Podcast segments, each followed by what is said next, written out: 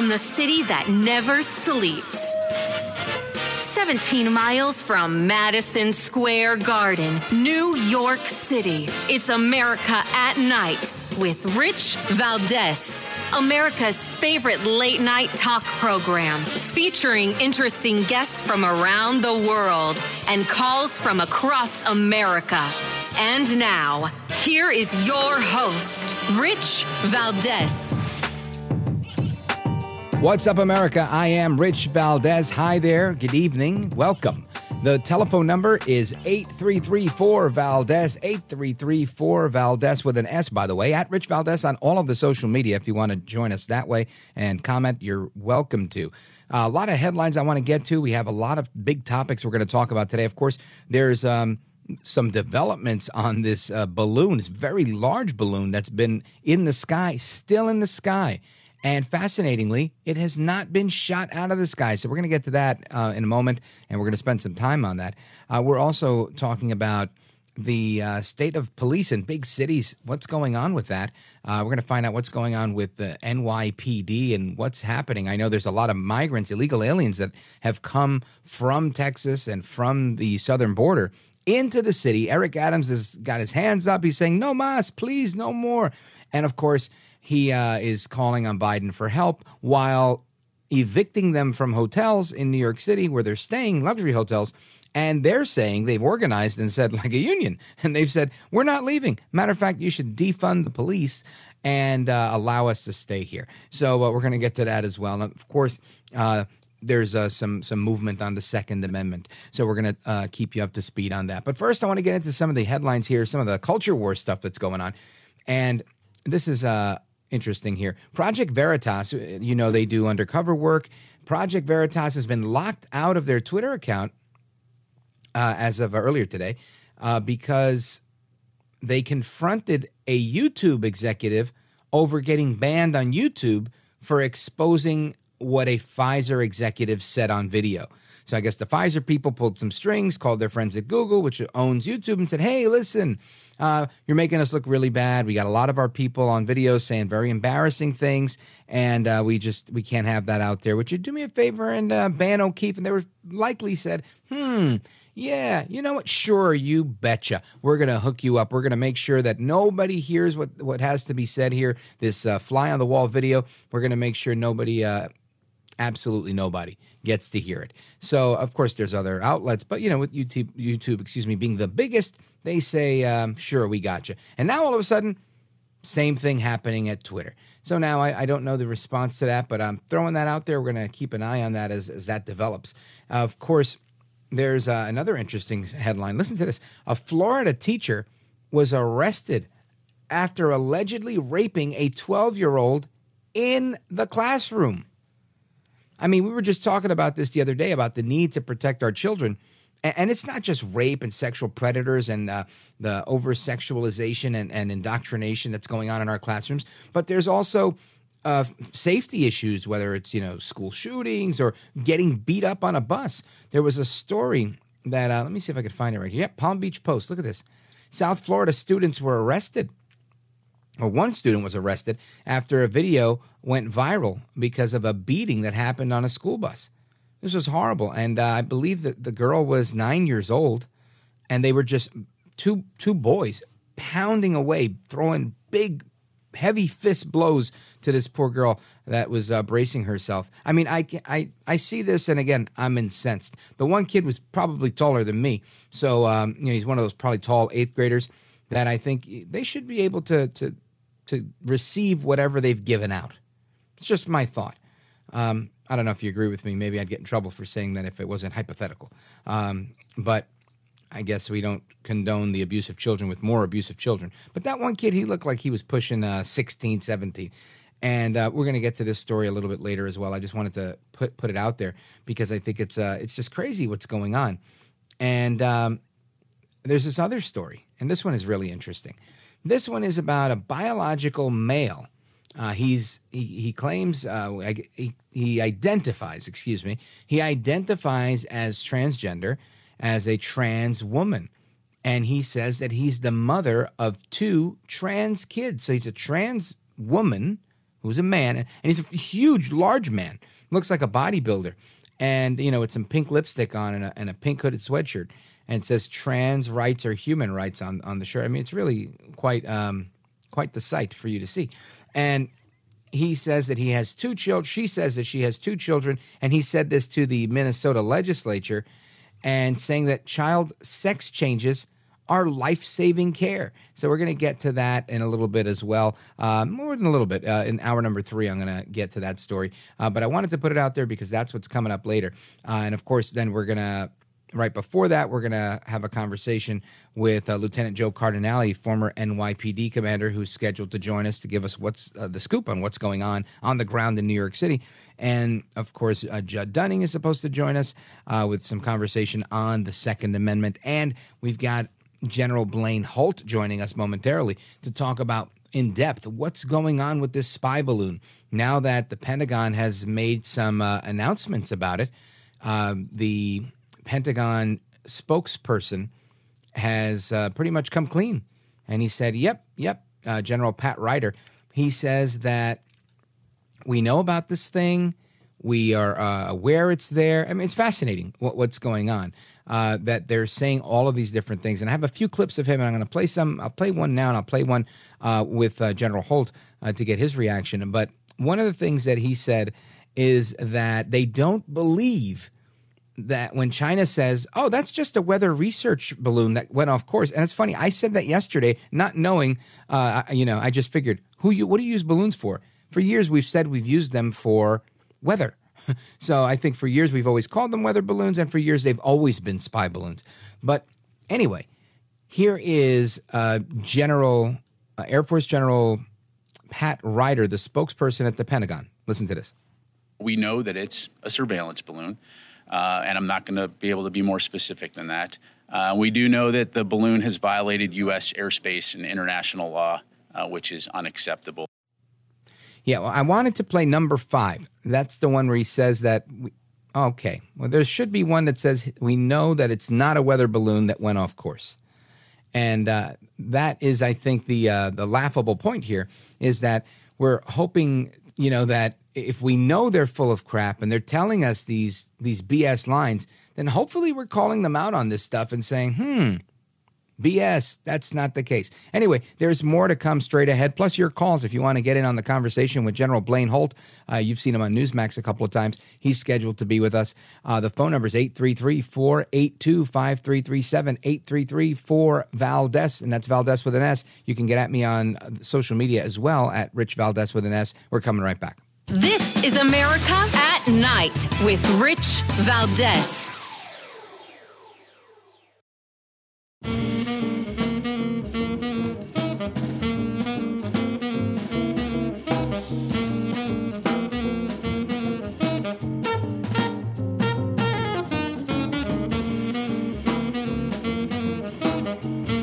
Thank you, Rich, and thank you for everything. I know you very well, and I have I listen, but I have a lot of people that listen, and they love your show, and I appreciate it very much. America at Night with Rich Valdez. So it was a lively day in Washington today, and um, of course the uh, Pentagon spokesperson. I keep um, forgetting his, his name. Uh, the Pentagon uh, press secretary had a lot on his hands today. Uh, let me just double check. What is his name? Nobody's telling me in my ear, so I have to figure it out on my own. All right, Pentagon Pentagon spokesman Pat Ryder. There we go. He had a very very busy day in Washington today, and saying that shooting the Chinese spy balloon, shooting it down could, in effect, be an option, but that the Biden administration just wasn't going to do that. Now, I believe we have a cut with the uh, general saying that much. If we do, let it play. Out of an abundance of caution, uh, cognizant of the potential impact to civilians on the ground uh, from a debris field, uh, right now we're going to continue to monitor and review options. So that is the Pentagon saying, well, you know, we, we could have uh, done it, but we were not. We're just not uh, what they call an abundance of of caution. Uh, they're going to review all the options. And again, I always use the the famous getting punched in the face scenario, and and he makes you know he alludes to this as well. But I think you know if you find something that is threatening you, threatening your safety, your security, you know, getting in your space or whatever, do you push it out of the way immediately so that it's no longer in your space? Do you, you know, if they're punching you in the face, do you punch them back or do you say, "Excuse me, please stop. Why are you punching me?" And and I think this is one of those things where I can't for the life of me figure out why on earth we would say, "Oh wow, we found a Chinese surveillance balloon." That's a pretty large thing from what I understand. And then all of a sudden say, "Well, you know, we're going to review all options." All options should start with shoot it out of the sky or use an EMP device or something and disable it so you could see what's on board this thing. But again, what do I know? I talk on the radio. Let's go with an expert here. We've got Brigadier General Blaine Holt, retired from the United States Air Force. He was the deputy NATO representative for the United uh, uh, States, and he's a Newsmax contributor. You see him on TV all the time. Plus, he was a fighter pilot. General Holt, welcome, sir. Hey, it's great to be with you, Rich. I, I flew fast movers first, but then I went on into C 17s, the grand big airplane that we have. That's awesome. So, uh, obviously, you know, you spent a lot more time in the air than I have. And um, I- I'm interested in knowing here, and let's take this step by step because I think people are really interested in this topic. Yet, uh, we we don't know a lot about it. You know, I, I'm I'm starting to think: Has there ever been such a thing as a weather balloon, or were they all spy balloons all along? Now, why aren't we shooting this thing out of the sky? So let's be really clear. If this was a weather balloon, which it is not, the Chinese can say anything they want. They're um, pathological liars, uh, especially the CCP. Um, if this was a weather balloon and it was approaching um, the Aleutian Islands in Alaska, the proper course of action would have been to shoot it down.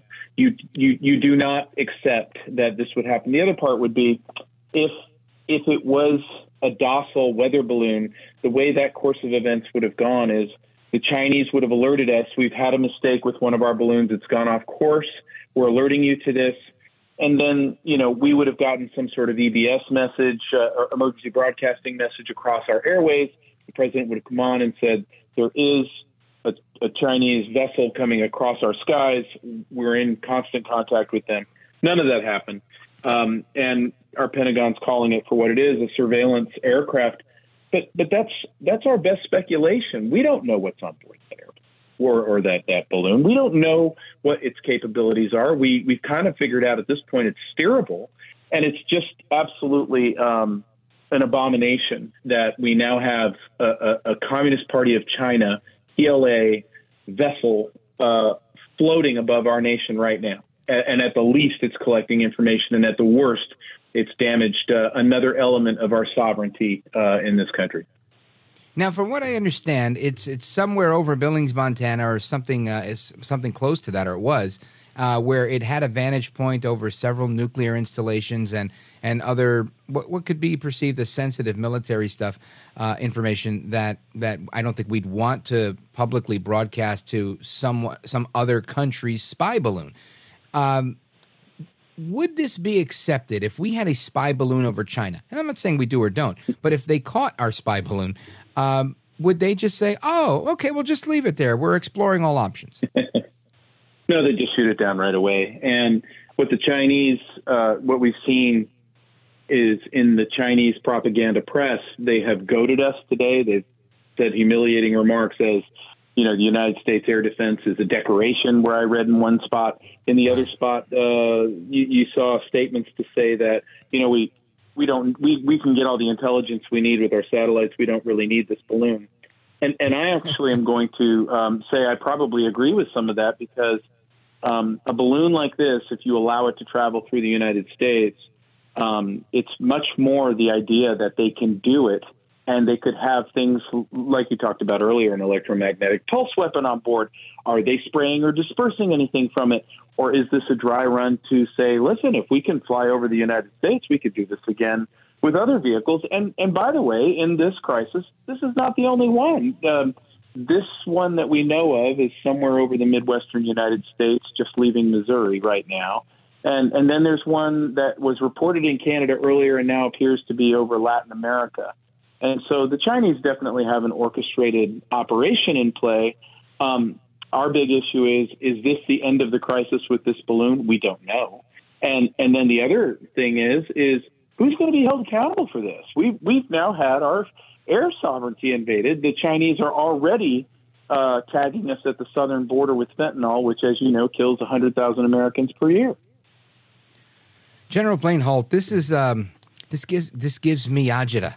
And uh, I, I, really I look at this and I think, is it me being overzealous? Is it me being hyperbolic when I feel like if somebody put a drone over my yard, I'd shoot it down. So it, it, right. it, that's just my thinking. I don't. It doesn't fit in my brain why we're not doing that, and automatically, you know, I, I find my closest tinfoil hat and I say, well, let me put this on because obviously there's we want it there if we're not shooting it out, right? Or either we're scared or we want it. Am I wrong in those two options? Do you think there's a third? No, I think you're on the right track. Um, there has to be some reason that the National Command Authority or our president would say to our military leaders, we're not going to shoot this aircraft down, and there has to be some sort of rational reason that the military commanders would have said, okay, well, we accept that. So then what is it? And how much peril are we in that we would um, forego the strategic embarrassment of having a foreign adversarial power invade our skies and our sovereignty. Because if the Chinese feel very comfortable that they can do this, then then what's next? Exactly. And, and what I would I would question wh- wh- where the last two years we've seen nothing but a cascading series of failures in foreign policy. Uh, from uh, the first time we met with the Chinese, Kabul, this deterrable war that we're going through in Europe, uh, you know, countless hundreds of thousands of people now dead. Um, now we're in this place, and it just ratchets up from here. So, what we need to ask is, you know, are we in a position where these stories about laptops and relationships to CEFC and money's going back and forth, uh, are those putting our leadership into a compromised position where we should expect more of these types of events. And if that's the case, uh, then Americans, ordinary Americans, are going to need to burn up the switchboard of the Capitol because we, we, we, we absolutely pay a trillion dollars a year, and this is not the type of uh, security and defense that we think we're paying for. It's crazy to me. This is truly crazy to me. And um, you know, with a, about a minute to go before we have to pause for the first break, I'm I'm I'm curious to know in your years uh, of serving in the United States Air Force, the United States military, um, is this a common occurrence? No, no, this isn't a common occurrence. I, I can't remember any time in my own career when something like this has occurred. Um, historically, I go back to uh, Mathias Rust from Germany who flew um, in the Cold War a Cessna 172 as a 16 year old. He flew it from Helsinki, Finland, below the radar into Moscow's Red Square. Um, the way that the Russians reacted to that was Gorbachev fired over 100 officers in the first day for that breach because the the bubble was burst on the security wow. uh, that the, thought the Russian army was providing. That's crazy. Everybody, stick around. We're on with General Blaine Holt, retired U.S. Air Force Newsmax contributor and uh, the founder of Restoring Liberty. We're going to get to that and more straight ahead with me, Rich Valdez. The number is 833 4 Valdez. Join the conversation. We're coming right back.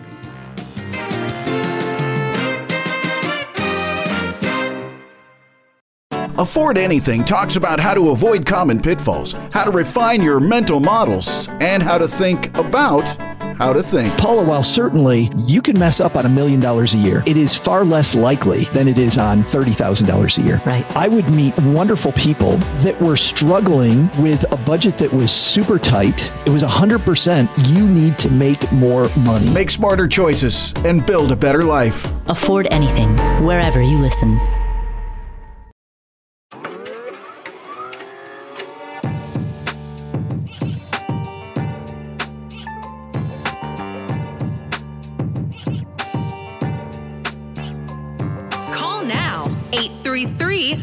Valdez. That's 833 482 5337 833 4 Valdez. That's Valdez with an S. All right, America, welcome back. I am Rich Valdez, Valdez with an S. Our guest is retired General Blaine Holt from the United States Air Force. He's the deputy uh, representative to NATO for the United States. He's a Newsmax contributor. You've seen him on television. He's an all-around great guy. Flew lots of planes, lots of hours in the air. He told about us. He told us about last time, and I want to um, go to one of the callers. There's several callers on hold. I want to go to Robert in Charleston, South Carolina. He's got a question for the general. Go right ahead, Robert, quickly. Yes, I just wanted to say that um, as far as I know, ships are allowed to come within three miles of the American coast, and they're and they're not considered to be a problem. And sixty thousand feet is over ten miles up, so why would that be a problem? That's over ten miles away from American soil, actually. All right. So your question is: Is sixty thousand feet up considered international territory? Thank you, Robert. General Holt. Well, I appreciate that. Actually, the uh, the sea limitation is 12 miles. Um, you're considered inside United States territorial waters at that point in time, and subject to Coast Guard search if you've entered unauthorized. Um, in terms of flying over the United States landmass, that's a whole different ball of wax because aerial uh, air delivery from uh, vehicles above, if we don't know if they're friend or foe or what their intentions are, and they have no flight clearances, you know, uh, it gets back to this balloon. How do we know what they're doing besides taking pictures or gathering intelligence? As if that weren't bad enough. Um, that is bad enough. And when you see um, aircraft come into our airspace um, unopposed, well, then the Chinese military is taking note of that uh, for some other day or some other operation. And I can guarantee you, if, if the script was flipped and we had uh, aircraft flying into over the landmass of China uh, unannounced and unopposed, they, they would they would shoot it down right away.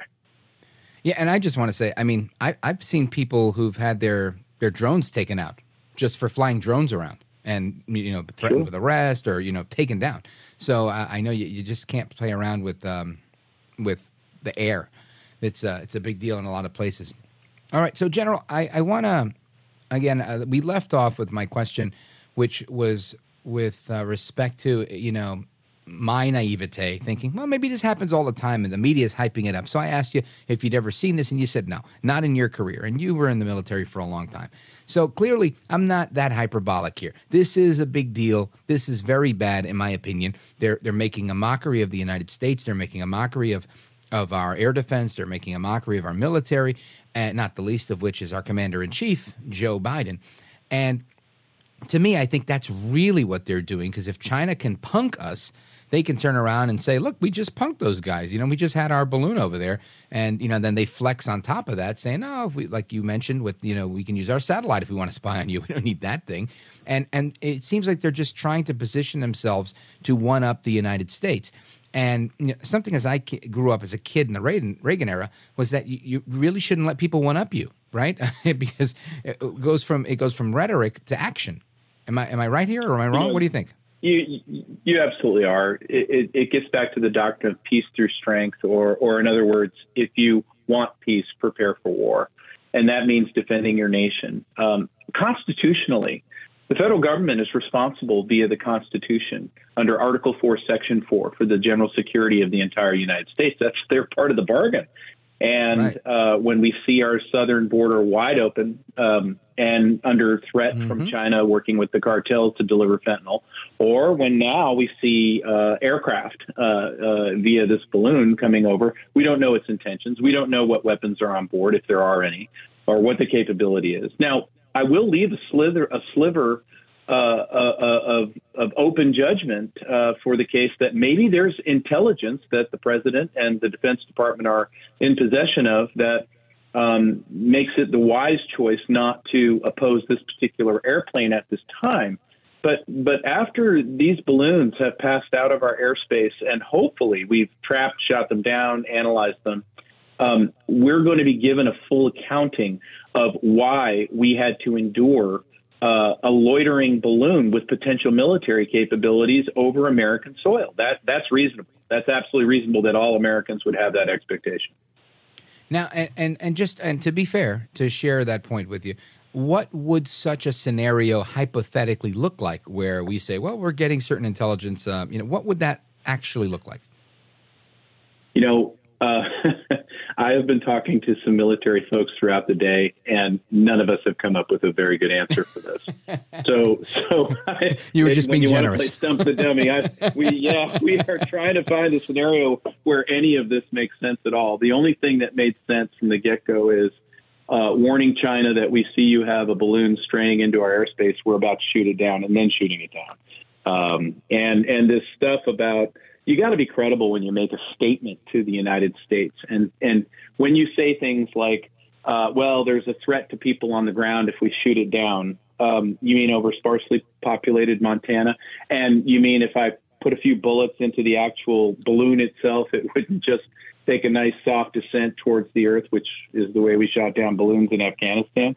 It, just it, it you if you're going to say why you're not doing things, it has to be that we don't have a willing suspension of disbelief to kind of see through the story. And the the thing that I worry about is when we're told stuff like this, it just further weakens and weakens and weakens what we hear like the stories we heard of why Kabul had to happen the way it did, or why there was absolutely no way we could avoid a war that we saw coming for eight years.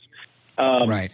We we we get to the place where most Americans on both sides of the aisle sit there and say, "Gosh, I'm I'm really worried that I'm not being told very good information about the types of things happening."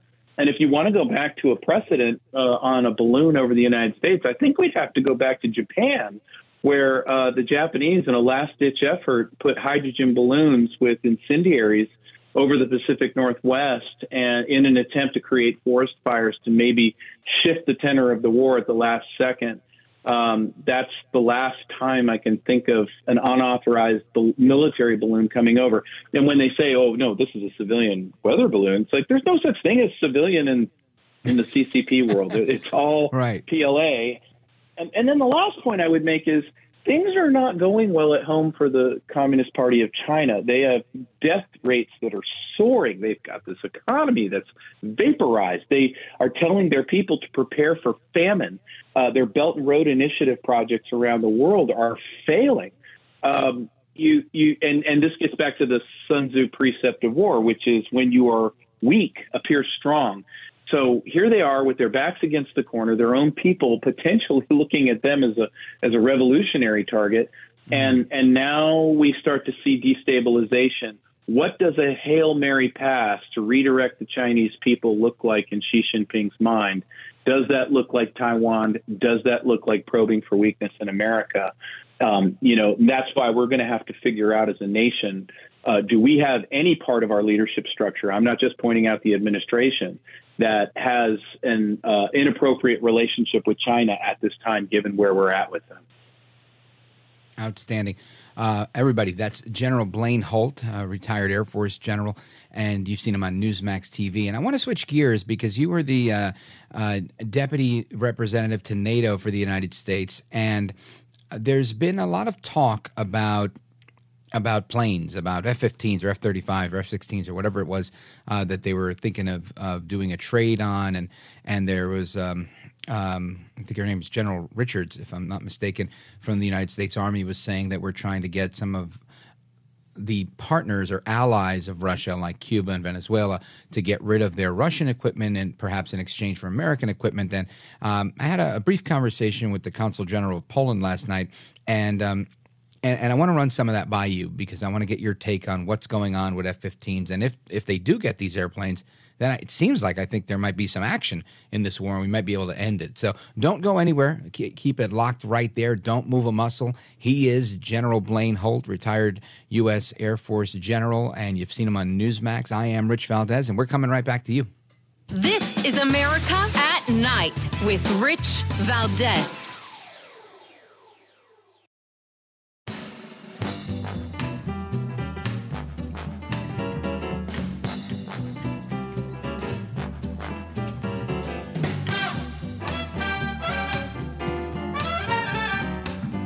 This is America at Night with Rich Valdez. All right, America, we're on with General Blaine Holt, and we're discussing the possibility of aircraft being donated to Ukraine. General Holt, what can you tell us about it? So there's a lot of different possibilities and arrangements um, to get Ukraine aircraft. That is an essential that's missing from this war. You know, we're already in a military option, so the best thing to do is to try to get some sort of decisive uh, uh, uh, operation going that can repulse the Russians and save Ukrainian lives. Air power is what's been missing from this battlefield for the Ukrainian side. Um, it's going to take them too long, uh, quite honestly, uh, in my opinion, to learn how to fly F 16s in combat uh, or Western aircraft. But aircraft that the Ukrainian Air Force is already familiar with that are, are in the arsenals of Poland. Like um, and, and, yeah, exactly. MiG 29s uh, that Poland operates. Um, if if Poland were to change out and upgrade into Western jets, then they would have a surplus potentially uh, of jets that Ukraine knows how to fly to get them into their hands. Um, that that is probably what would really help the Ukrainians out right now. They're in a very desperate situation. Uh, the Russians have taken the initiative in Donetsk in, in the east and they have forces massing in the north in Belarus, and then you have sea forces with hypersonic missiles that we're concerned might be forming up in the Black Sea. So um, Russia understands that there's higher technology coming to the battlefield. My expectation is is that Russia will try to uh, mount a, a, pretty big offensive before um, the the weapon technology goes up from the west into Ukraine. Wow. All right, that's uh, that's a lot. And and I guess my final question on that topic is, what's your thought? And again, I know you don't have a crystal ball, but just your thought on does Putin release a nuclear weapon like a dirty bomb or something more sinister? You know, I'm going to stick to my guns here and say that that's not in the cards because there's no tomorrow uh, for Russia. Um, if we were to bring all the weapons that we possibly could bring to bear uh, to include um, greater uh, military hands-on support. Uh, I, even with the Russians uh, in a corner, um, it, it, I just don't see them uh, detonating a nuclear weapon on Europe or or in the Ukraine. I also believe, though, that Putin and his own regime have no U-turn out of this. Uh, they have a, a, great amount of quantity in the Russian military forces, and they have proven time and time again they will sacrifice those forces in um, these these attrition battles where we see the casualty counts going in, incredibly. And so they're just going. The Russians are just going to keep throwing everything they have at this to grind down Ukraine. My my fear is that eventually Ukraine, based on numbers alone, will will be in greater and greater trouble the longer the Russians stay at this. What I haven't seen is any particular diplomatic initiative uh, from the United States, the EU, um, to get the Russians to some sort of table. My hope would be that any kind of decisive air power could um, alter that and potentially provide cover uh, to get folks to some sort of uh, uh place to offering up this war. General, if I were to tell you five years ago, right? Let's say 2018, if I were to say, hey, General Holt, we are five years away from a Chinese spy balloon just chilling on top of Montana, what would you have told me then? Would have told you there is absolutely zero chance of that happening, no matter what political party is in office. Uh, I would have told you that um, our military leaders always provide the best advice, the best apolitical advice uh, uh, to the command authority and the commander in chief, and that in under no circumstances would an event like we've seen this week play out. And um, but you know, uh, since COVID began three years ago, mm-hmm. uh, I think Americans have been treated to you can't make this stuff up, or I've never even thought of that happening uh, mm-hmm. just about every month in this nation. And and here we are again with this eye-opening. You you have to be kidding me. The PLA Air Force is operating aircraft over American skies uh, without asking permission. That's how I feel about the response that Putin has no U-turn. Uh, and I'm saying I disagree with you. I just feel like I think he's crazy to do it. I think China's crazy to do this. Yet they're doing it. Yeah. And and I'm just uh, it's a fearful time, and I hate to be fearful, but I really am uh, nervous on this. Anyway, stick with us. We're going to take a quick pause right here, and then I want to talk about Newsmax censorship. So if you don't mind sticking around, General, we appreciate your time, staying up with us late at night, live and national on hundreds of stations across America. There's a, a ton of people that want to talk to you. I hope we have time to get to one or two of them. Uh, don't go anywhere. It's Rich Valdez and General Blaine Holt. This is America at Night with Rich Valdez.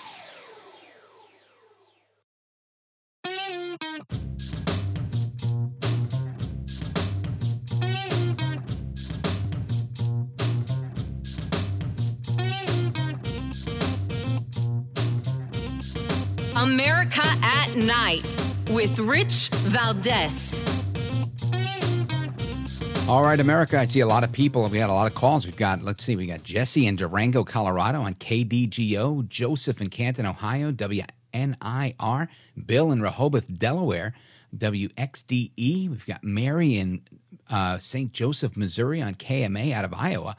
And we got Claude in Akron, Ohio, WNIR. Let's start with Claude, see how many we got, uh, how much time we got. Uh, Claude, go right ahead. You're on with uh, General Blaine Holt and Rich Valdez. Yeah, very quickly. Thank you for your service, General Holden. And Rich, it's a great show. Uh, well, my Oh, question is, is this: with all the situ- uh, in the situation that's happening right now, uh, and the disregard by the Commander in Chief Joe Biden, uh, can this be an uh, act of treason? Uh, Thank you, Claude. General? Yeah, well, I really appreciate your question. Um, you know, there's so much to that. I understand the frustration in your tone. I, I absolutely do. I hear it from all kinds of Americans. Um, but what what I am reserving is judgment without having all the facts. And I would urge all Americans to kind of have that posture to be very watchful, to be very concerned. We should be concerned. Um, but I'm not willing to throw the T word uh, because there has to be more to this. That's one thing. Uh, and it still may be wrong. It still may be illegitimate. Um, uh, certainly, um, our security in this country is paramount, and we have to ask questions, and we should. So, what I would encourage is to get to these answers and to get your question completely answered. Uh, melt down the switchboard of your senators and your congressmen and tell them that you're, it's unacceptable to not understand what's going on with the security of this nation right now. Outstanding. Good response, General. And with the uh, two to three minutes we have uh, remaining, I want to get your take on what's going on. You've got an excellent piece on Newsmax.com. The title is "They're Coming for Newsmax. Are You Next?"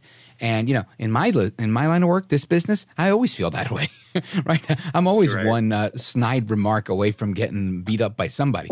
So, uh, you know, wh- what's the story here? What's going on?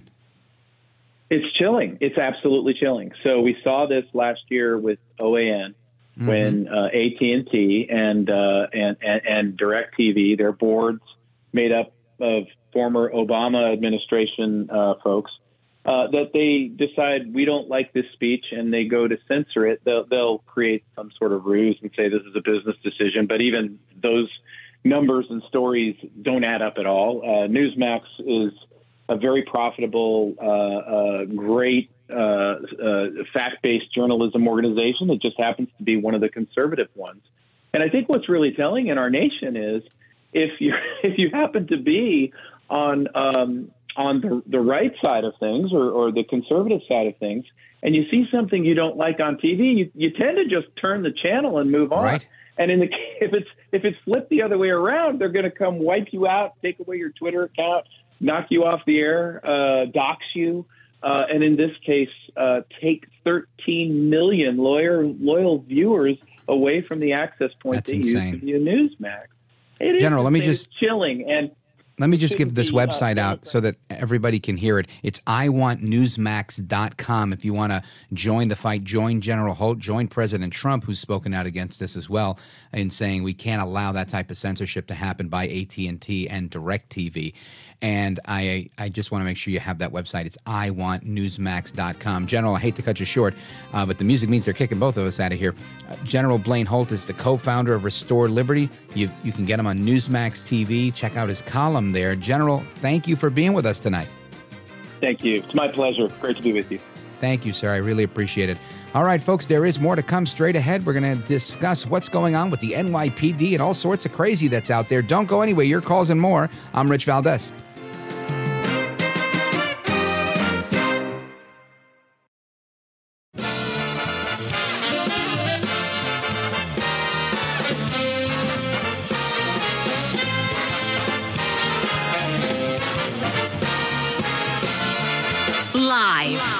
The city that never sleeps. 17 miles from Madison Square Garden, New York City. It's America at Night with Rich Valdez, America's favorite late night talk program, featuring interesting guests from around the world and calls from across America.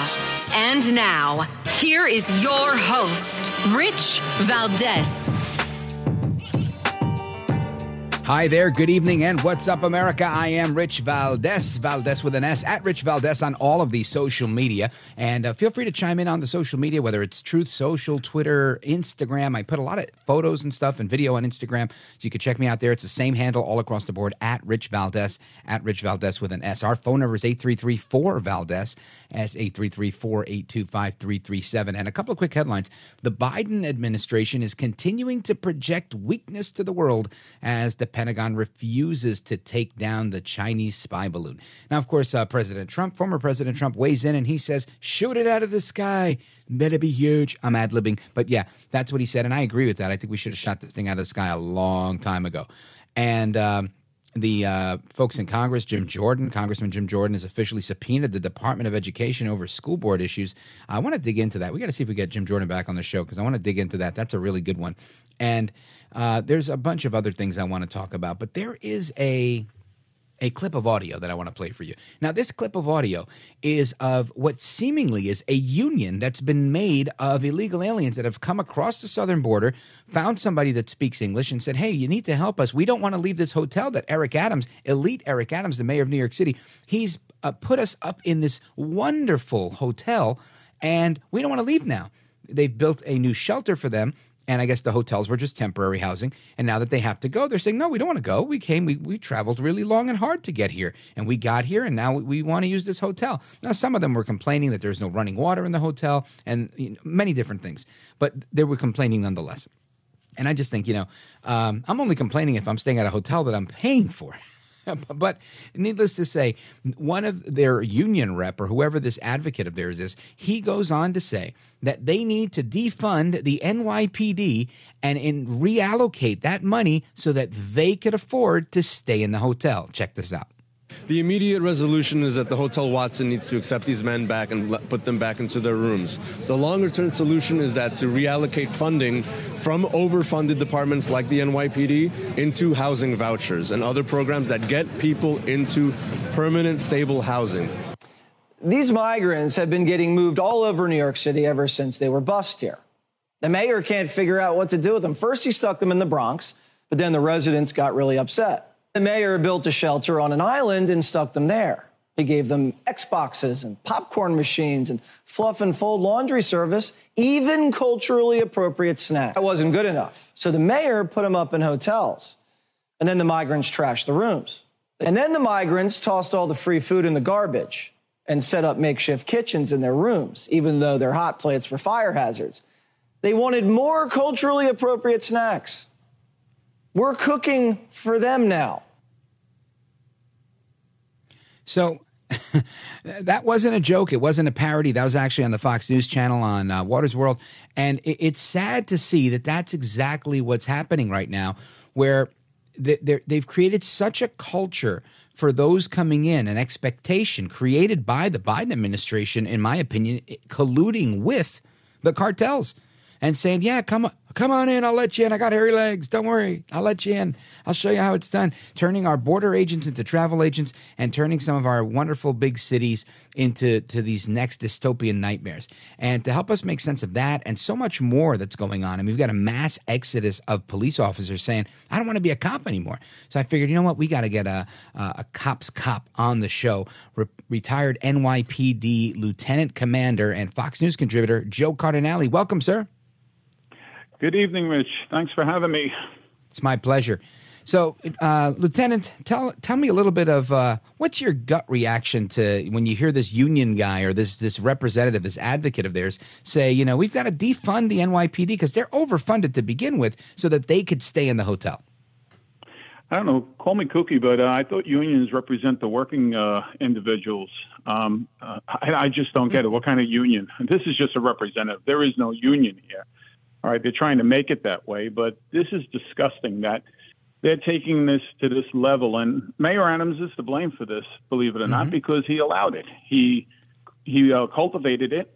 All right, he welcomed everybody over here. He uh, challenged Texas, and Texas says, "Okay, no problem. We'll send them up there." and he didn't have a plan. And now he's uh, down at the border saying, "Oh, we have to come up. We have to do something." But you know what? The, the horse is already out of the gate, out of the barn, gone. All right. And this is what happens. This is the residual effect that people are starting to see when they do not secure the border. And what really amazes me is that they'll do so much for everybody coming across the border illegally, but our veterans that are freezing on the streets do not get this kind of treatment. Yeah, this is really sad, and and you make you make a lot of good points. And you know, right before um, you, you, were coming on, I just wanted to see what kind of police headlines were out there, and because there's always something going on, and people I think don't give cops enough credit. Uh, I got two brothers that were on the job, NYPD, and um, I, I, saw firsthand how difficult it was. But I'm looking at some headlines here. 32 minutes ago, CBS News: Lawmakers and advocates aim to prioritize police reform after fatal beating of uh, Tyre Nichols. Uh, let's see. 17 hours ago, Tyre Nichols' death. Can Memphis change its police culture? Uh, NBC News. Um, why some who experience police confrontations say Tyre Nichols was right to run. And they're just seizing on this uh, very unfortunate situation to try to kind of change the narrative that, you know, you got five, six bad cops, whatever it was, uh, to try to say, We've been telling you all along you shouldn't have cops. We've been telling you all along this is a racist construct. We've been telling you all along that we should defund these guys. Um, what do you make of, of this narrative? You know, this is just their way. And I, I say their way, it's the likes of the Reverend of the Great Divide, which is Al Sharpton, who has been doing this for years. For years. He has never once tried to get the community and the police departments together. He has always been on the angle of us against them.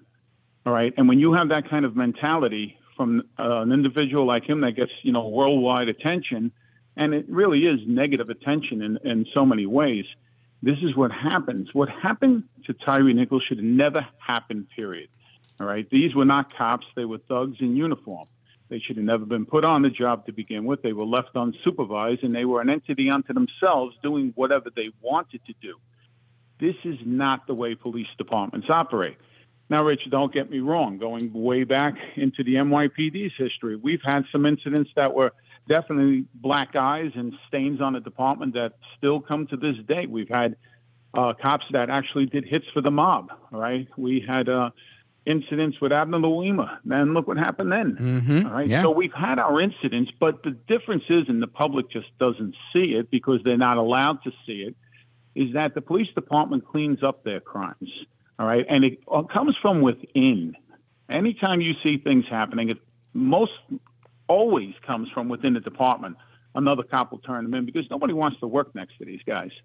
The Dowds, you know, all the, all these individuals, we we don't want to work with them. All right. But it's come to a point right now where the cops are damned if they do and they're damned if they don't. They're stymied by every every politician that that's out there. I mean, there was a, an article in the Post about how the city is paying 121 million dollars for NYPD misconduct, but they don't break it down the way it should be. The cops, anytime a cop does anything wrong that they deem wrong, the city's willing to pay out right away. They don't want to go to trial with these cases, nothing. And the cops are demonized on every level, from within the department by some people, from the mayor's office, the ex-mayor uh, De Blasio, all right, and Adams, who used to be on the NYPD, should understand more than anybody that this job needs to become the pristine job it was at one time. But with the numbers, with the exodus that's happening right now, it's going to take a decade to get the uh, NYPD back to where it should have should be. The numbers. Yeah, and you know, um, Lieutenant Commander Joe Cardinale, retired NYPD. Part of the, the, the reason I think it's important to talk about this, we're, we're on hundreds of stations across America, and we're talking about a local New York issue. But in my opinion, this is a national issue because as New York goes, so do so many departments in the country, and and we so much of what the the left tries to experiment with and implement happens in New York. It happens in California, and then they roll it out everywhere else, saying, "Look at how successful it was." And and this is why you have guys like these these national uh, leaders when it comes to uh, the grievance industry and the race baiting and race hustling, uh, like Al Sharpton. These guys are New Yorkers, so I, I think it's important that we highlight the things that are happening in New York. And when we see police departments like the NYPD, probably the most diverse police department um, that I can think of anywhere, probably on the planet. When you see a department like that bleeding people and and retirements are up and people are just walking away from the job, it it, should be uh, sounding the alarm. But sadly, it's not. So when we come back, I want you to tell us a little bit about your thoughts on that, on this this problem with. Um, this mass exodus of uh, police staff. Uh, ladies and gentlemen, we're on with Joe Cardinale. He's a retired NYPD lieutenant commander. You've seen him on Fox News, where he's a Fox News contributor, and he's our guest uh, until the bottom of the hour. So don't go anywhere. I am Rich Valdez. This is America at Night with Rich Valdez.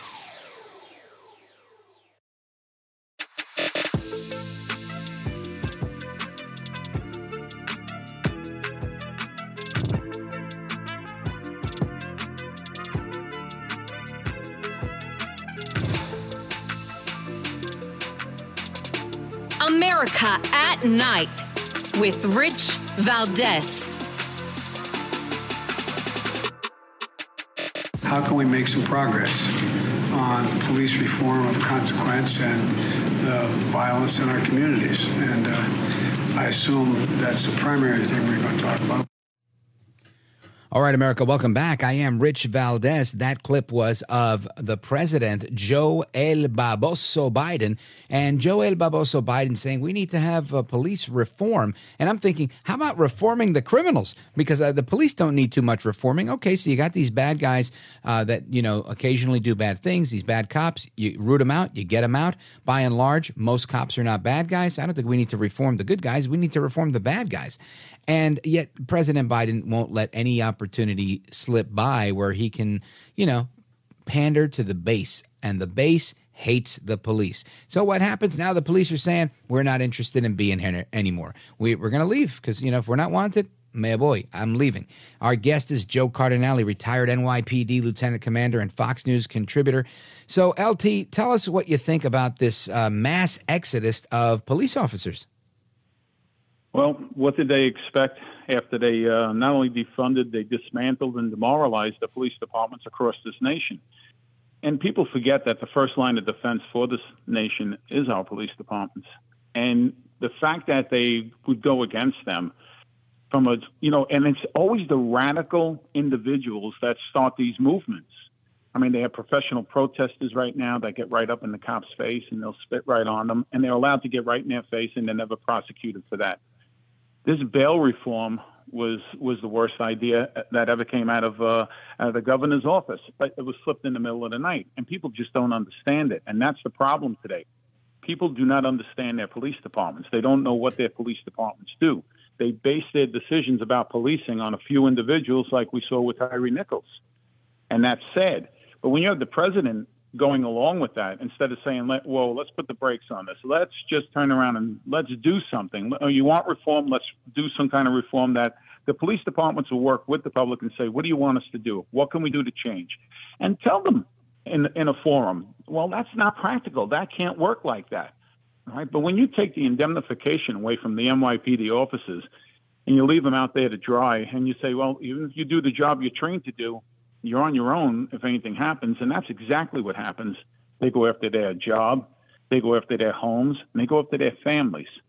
Who would want to take a job like that? That's why the numbers are so low right now. Rich, the NYPD is working six years without a contract. The mm. average cop today is doing 70 hours a week with overtime because the, the staffing is so low. The Detective Bureau is stretched to the max. All right. And the, the detectives are triaging their cases like a hospital They're taking those felony crimes and they're starting with them and working their way down. And sometimes the quality of life crimes, they don't go by the wayside. They just don't get the attention that they deserve to get. And it's because of what's happening in New York. You lost the higher echelon that would be there to train them. And this is the scary part about policing across America. What you saw happen in Memphis, all right, mm-hmm. is going to happen again if they don't start choosing the right candidates. Right now, they're looking to fill the slots with anybody, and that's the most dangerous recipe you can have for policing. You need to get into the uh, recruiting stage where the first of all make this the job that somebody would want to lose. You know that it would mean something to lose this job. Right, right now, it's that they don't have that right now. This used to be the pristine job across America. Everybody came into New York City to become an NYPD officer. My list had 40,000 people on it. You're lucky if you get 1,500 people today that are qualified candidates to do anything. That's like really shooting the uh, shooting it high for everybody. But they really need to change. And unless the community gets involved with this and says enough with these politicians that do not speak for us, all right, they think they speak for them, but they don't. All right, you need to get your cops back.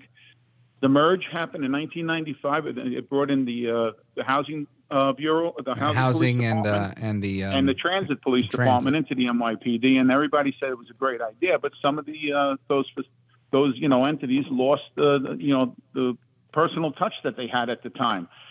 So right now, they're so low in numbers, and like I said, they don't have anybody training them. If you would have had experienced officers into specialized units, and maybe the public would say, you know what, this is a good idea. Let's go along with this. But honestly, I would love to go before the city council and say, all right, look what you've done to this department. What do you intend to do to bring it back to the way it was? And their answer is nothing.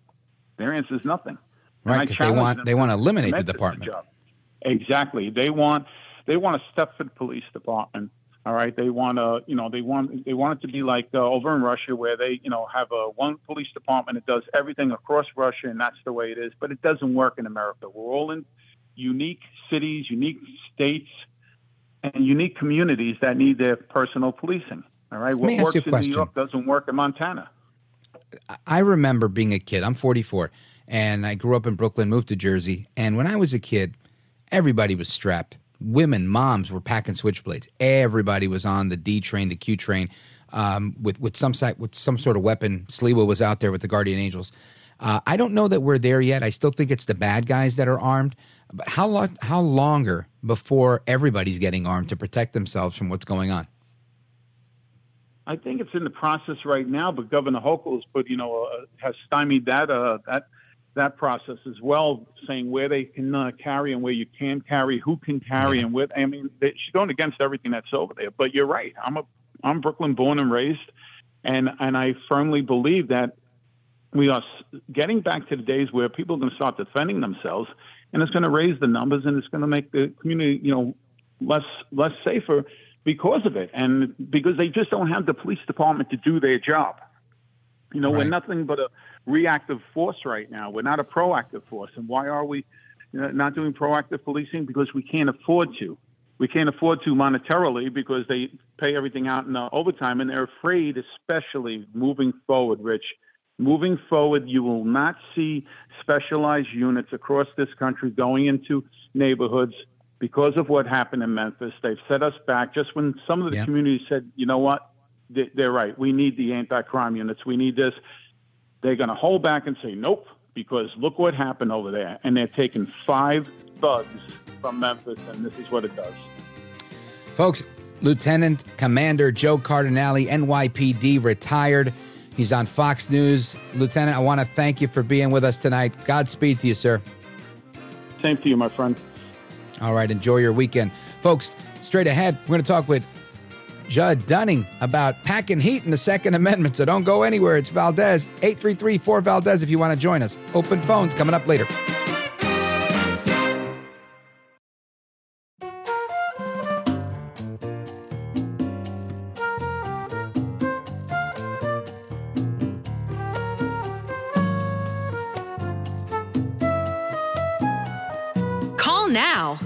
833 4 Valdez. That's 833 482 5337. 833 4 Valdez. That's Valdez with an S. All right, America, welcome back. It's Rich Valdez, and I want to continue the conversation uh, with our buddy Judd Dunning from Bullet Point Nation, bulletpointnation.com and judddunning.com. And he's got that book. Uh, we talked a little bit about the prequel or the the the predecessor to the to the book, 13 and a half reasons to love America. Judd Dunning, welcome, sir. Oh, good to be back. Thank you for having us. God bless America. Amen to that, my brother. So I wanted to talk to you about a plethora of things. Uh, it's the Friday night potpourri, but I wanted to talk about your latest piece on Newsmax.com uh, because I thought this is pretty interesting. Um, there, there's always talk about the Second Amendment. We saw these big strides for the Second Amendment that were made when um, over the summer when the Supreme Court ruled that. Um, you know, yes, you can carry. And then, you know, certain states went to town. States like New York uh, had just lost, and now they're saying, well, you can't carry, you can't carry anywhere, but you can carry. You know, you can carry inside your house if you like. And, it, it, seems like they're obviously uh, what they're doing, what they're proposing, flies in the face of the spirit of the law. So, um, talk to us a little bit about your piece on Newsmax.com. You know, it was actually interesting because I originally started the piece to talk about the Jungian shadow of America. Because if you really look at what holds the First Amendment in place, mm-hmm. it is mm-hmm. the right for like just war, personally in our personal Bill of Rights, through the First Amendments, the first, second, and a number of the amendments, eighth and ninth, is is saying that we can murder if there's tyranny. And I wrote the piece, and they're like, "Hey, it's too dark. It's too dark, Judd. Rewrite the piece." because it really it was about the fact that if we want to hold our voice in America in these very strange gaslighting times, we have to hold in one hand our shadow. And our shadow is that America has 464 million guns held by 77 million Americans that actually hold this in place. And the majority of the world doesn't have that structure. There's only like three or four other countries in the world that have constitutional rights for guns at the level we do. And it's a beautiful and powerful, uh, you know, renaissance that happened after what happened with the Supreme Court. So, do Americans hold that knowledge of how important this renaissance is and how rare it is as well? Yeah, listen, I, am with you on this. I, I'm with you all the way on it. And for me, I feel that um, this is where it gets a little dicey. It gets dicey because there's the truth, and then there's what people want to make of the truth. And I think there's a whole industry, a whole cottage industry of people, aka the left, that they make a living on saying, well, you know, the th- this Second Amendment and all the rest of these amendments and the entire Bill of Rights, heck, the entire Constitution is, you know, it's outdated, it's anachronistic, it's uh, it's a living, breathing document that was written by you know racist, uh, colonialist white men, and and they try to, I guess, minimize and devalue our founding documents and our country honestly and the founding of our country to the point where you know it's it's known it's a known thing or it's it's normalized with so many people especially younger people that hey no if you're talking about the second amendment you must be one of those crazies. And and how do we overcome an obstacle like that? Really interesting because when you're talking i'm also thinking about the homogenization of making us part of like the world community. Like oh you're part of yeah. the world community. You should be global global citizen. know, when you Right. And when you homogenize us into everyone, everyone doesn't have gun rights. They don't have the specific gifts of America. And that's what our next book about is 13 half reasons to love America and how to stop the angry woke left from destroying the America we love. But the, the first half of the book is reflecting on how powerful these things are. And look, you know, the, the next generation needs to know the specific fact uh, in the specific points just to defend to the logic of America that is good, that is not deconstructing. Uh, interesting enough, I was with the AEI uh, uh, in Los Angeles at one of their events last night, and one of the mm-hmm. speakers was discussing a great point, a distinctive point for millennials. He was saying, "Do you realize that actually that, that I'm a student uh, student loan crisis denier because as student debt goes up, income goes up, and each year the amount of student debt relative to income created by higher education goes down."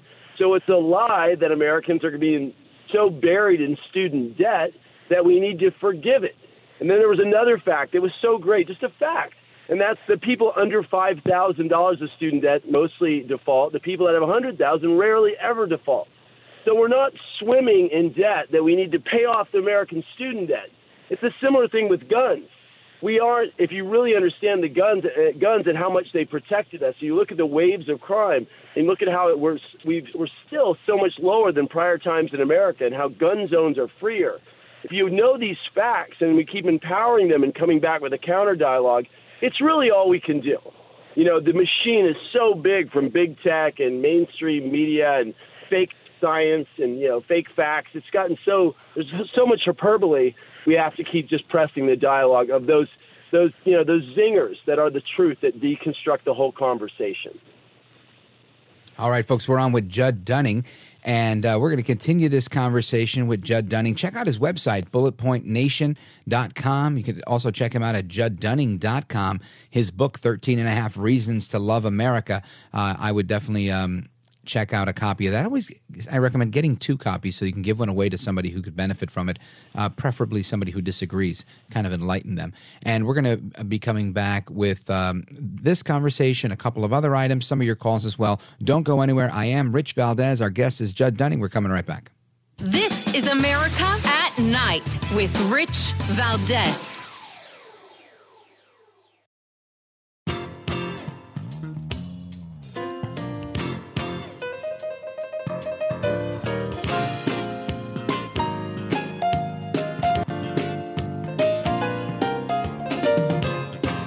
I want to listen to you, Rich, all the time. America at Night with Rich Valdez. All right, America, welcome back. It's Rich Valdez. Our phone number is 833 Valdez. 833 Valdez is the number. And we're on with Judd Dunning. Make sure you check out his website, bulletpointnation.com. And you can check him out at judddunning.com as well. His book, 13 and a Half Reasons to Love America, I recommend getting a couple of copies of it. And Judd Dunning, tell us a little bit about the book. I remember you told us about the, the first uh, installment of the book, and you were working on the second one when we spoke last time. Tell us about this new version. Great. You know, and I just want to make it's at the publisher right now, so it's not out yet.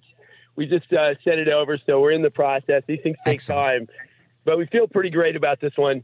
Um, the first book was 13 and a half reasons why not to be a liberal and how to enlighten others. And if you go through that premise, it goes through the entire ideological argument and we give you the questions, the meta questions, the big, the detailed questions, because conservatives really in this particular time, even independents or Democrats, need to know the facts and how to defend them. So you know, we we really took that labor of love. So that original book, uh, hopefully, it's a timeless classic. I think it is, so that you can argue because so many of the facts are so simple and so true. And that's really where they want to deceive America and say that, oh, red state Americans uh, lack intelligence. The biggest lie, Rick, the biggest lie is that Americans uh, in red states or whatever lack a certain intelligence than people in blue states and other parts. That's a complete rationalization. That's not even true. If you look at the, the distribution of wealth in the United States, well, it doesn't only concentrate in those areas as well. A lot of the, the richest states are all throughout the country. So the second book, 13 and a half Reasons to Love America, was interesting because while Biden is destroying the beauty of the Trump era and his 378 major policy achievements, I said, you know what? It does, this country does not belong to a disconnected group of elites, both on the left and the right, without a deconstructionist like Trump in the office. So why can you and I go out and trash America or make money or shoot a gun or be free or express ourselves and have so much radical freedom? It's because 90% of this great country is outside of government's reach, and it's awesome. And if we keep in that place, I call PEG, positivity, enthusiasm, and gratitude as Americans, and that experience for exceptionalism, that's really the thing that drives us to fight for freedom.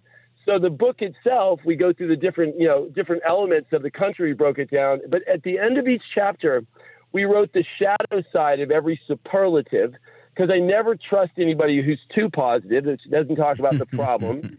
And then we break down how socialists are very sophisticated, cultural Marxists, globalist technocrats, are trying to deconstruct America, guys like you being watchdogs to keep that in the public eye, and then what to do about it.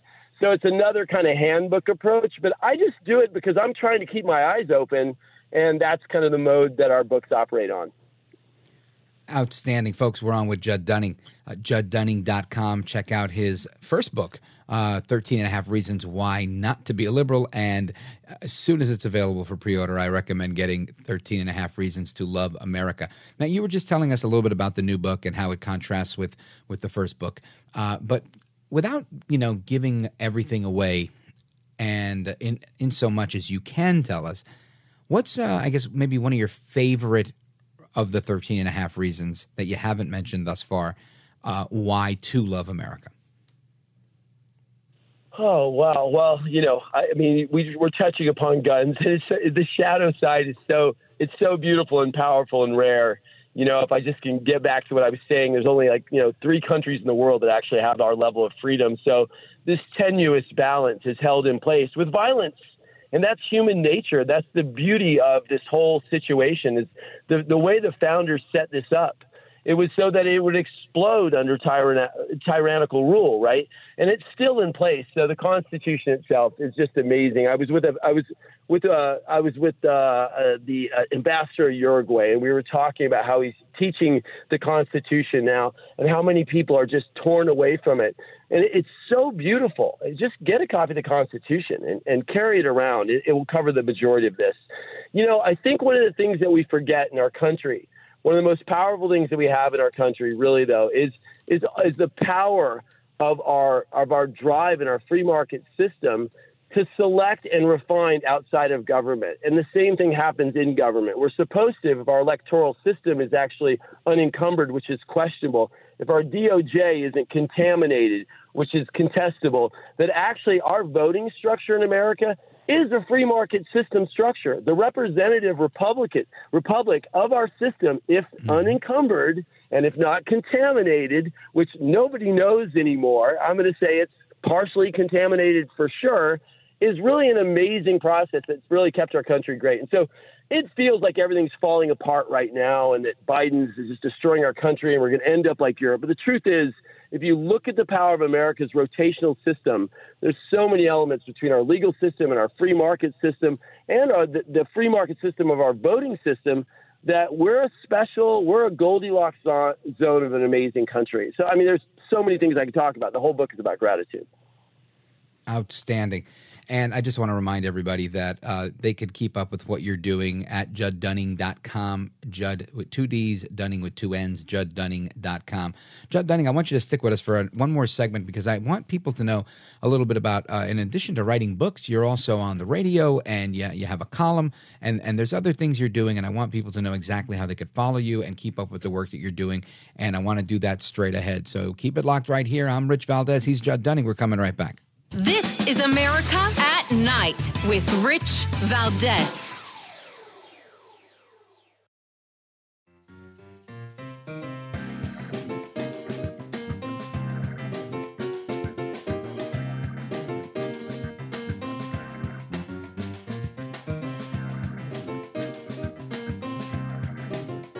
This is America.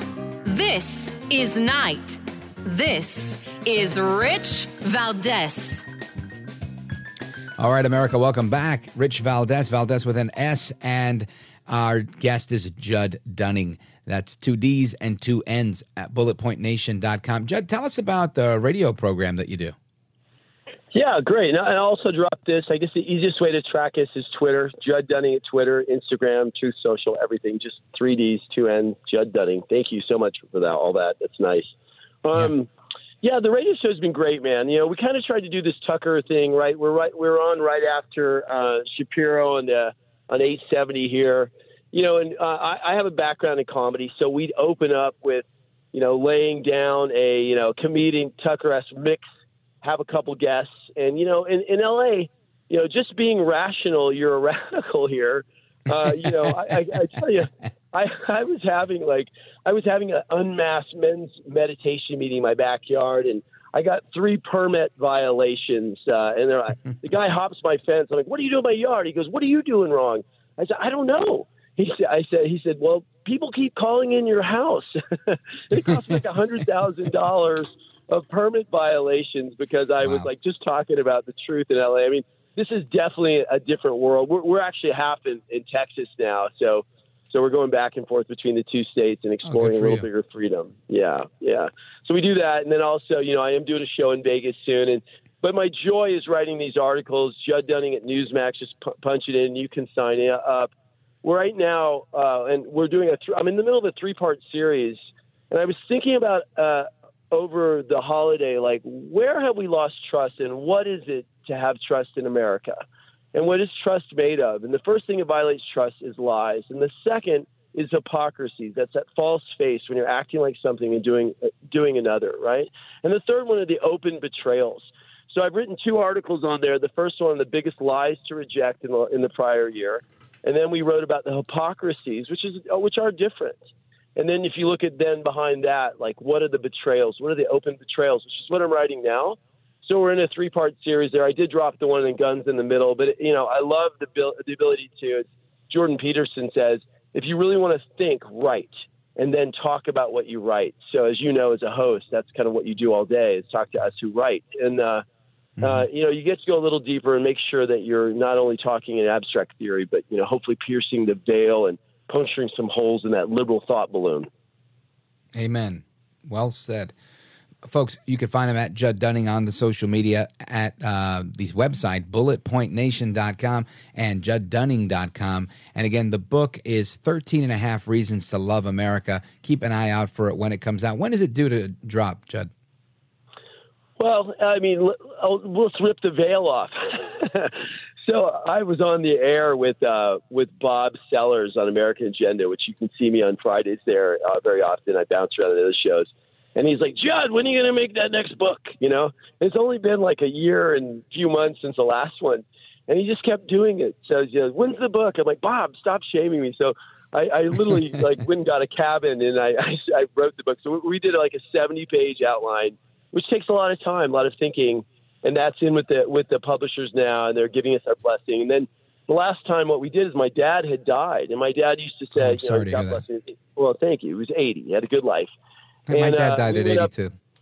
yeah, it's a good life right now, you know, especially for for the for the uh, for the unvaxxed. I'm kidding.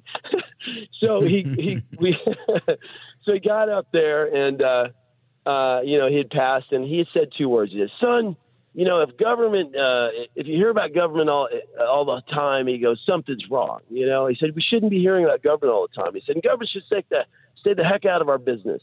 And I said, you know, that's all I ever heard from him. You know, he was really subtle about our Republican roots. And uh, so I went up there with Eric Golub, and we sat there and we just studied and we wrote and we studied and we studied. And I wanted to be convinced that there was something redeeming in the liberal ideology because I'd been one when I was younger, and I couldn't find a, a fact to support it.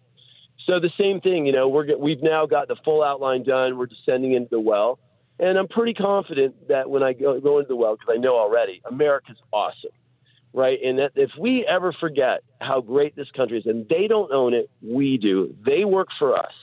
If we stay in that, in those, the, the great quote by Teddy Roosevelt that you know, only everybody's equal in America, but only by their demerit or merit are we different. Meaning, there, it's a meritocracy. And as long as mm-hmm. we stay in that, we don't go to this globalist, homogenized, liberal lunacy wishery that we should be something part of it. If I, and not to go on, but the last thing is, I can't stand globalism because when you take power and you take money and you disassociate it from country, it's psychotic. It's not rooted in our American values. Globalism is a disease, moral relativism is a disease, and we have to stay on, on a vigilant watch. Well said, Judd. I want to thank you for being with us tonight. It was a pleasure to to have you, and I'm looking forward to when the book comes out. It sounds like a really and and by the way, Eric Golub is he Tygrrr Express? Yeah, yeah, I know. Yeah. It's so funny. I, I used to grabbed be on a on a book. yeah. I used to be on a on one of his mailing lists a million years ago, and then we both actually at the same time wrote a column at the Washington Times, and I think I met him once. Really good guy, and always had really good things to say. So it must be a terrific book if you and him were collaborating on it. Uh, Judd Dunning is our guest, and uh, I want to thank you, Judd, for being with us. Honor and pleasure. God bless America. We'll talk to you soon. You too, brother. Enjoy. All right, folks, straight ahead, we've got Open Phone America, Open Phone America, where you get to weigh in your calls on just about any topic. And I'm going to go back to some of the topics I mentioned at the top of hour number one. Uh, for some of you who only get two hours of this program, you're in for a treat. So don't go anywhere. It's Rich Valdez. The phone number is 833 482 5337. 833 4 Valdez. It's America at Night, and Open Phone America is coming up right now.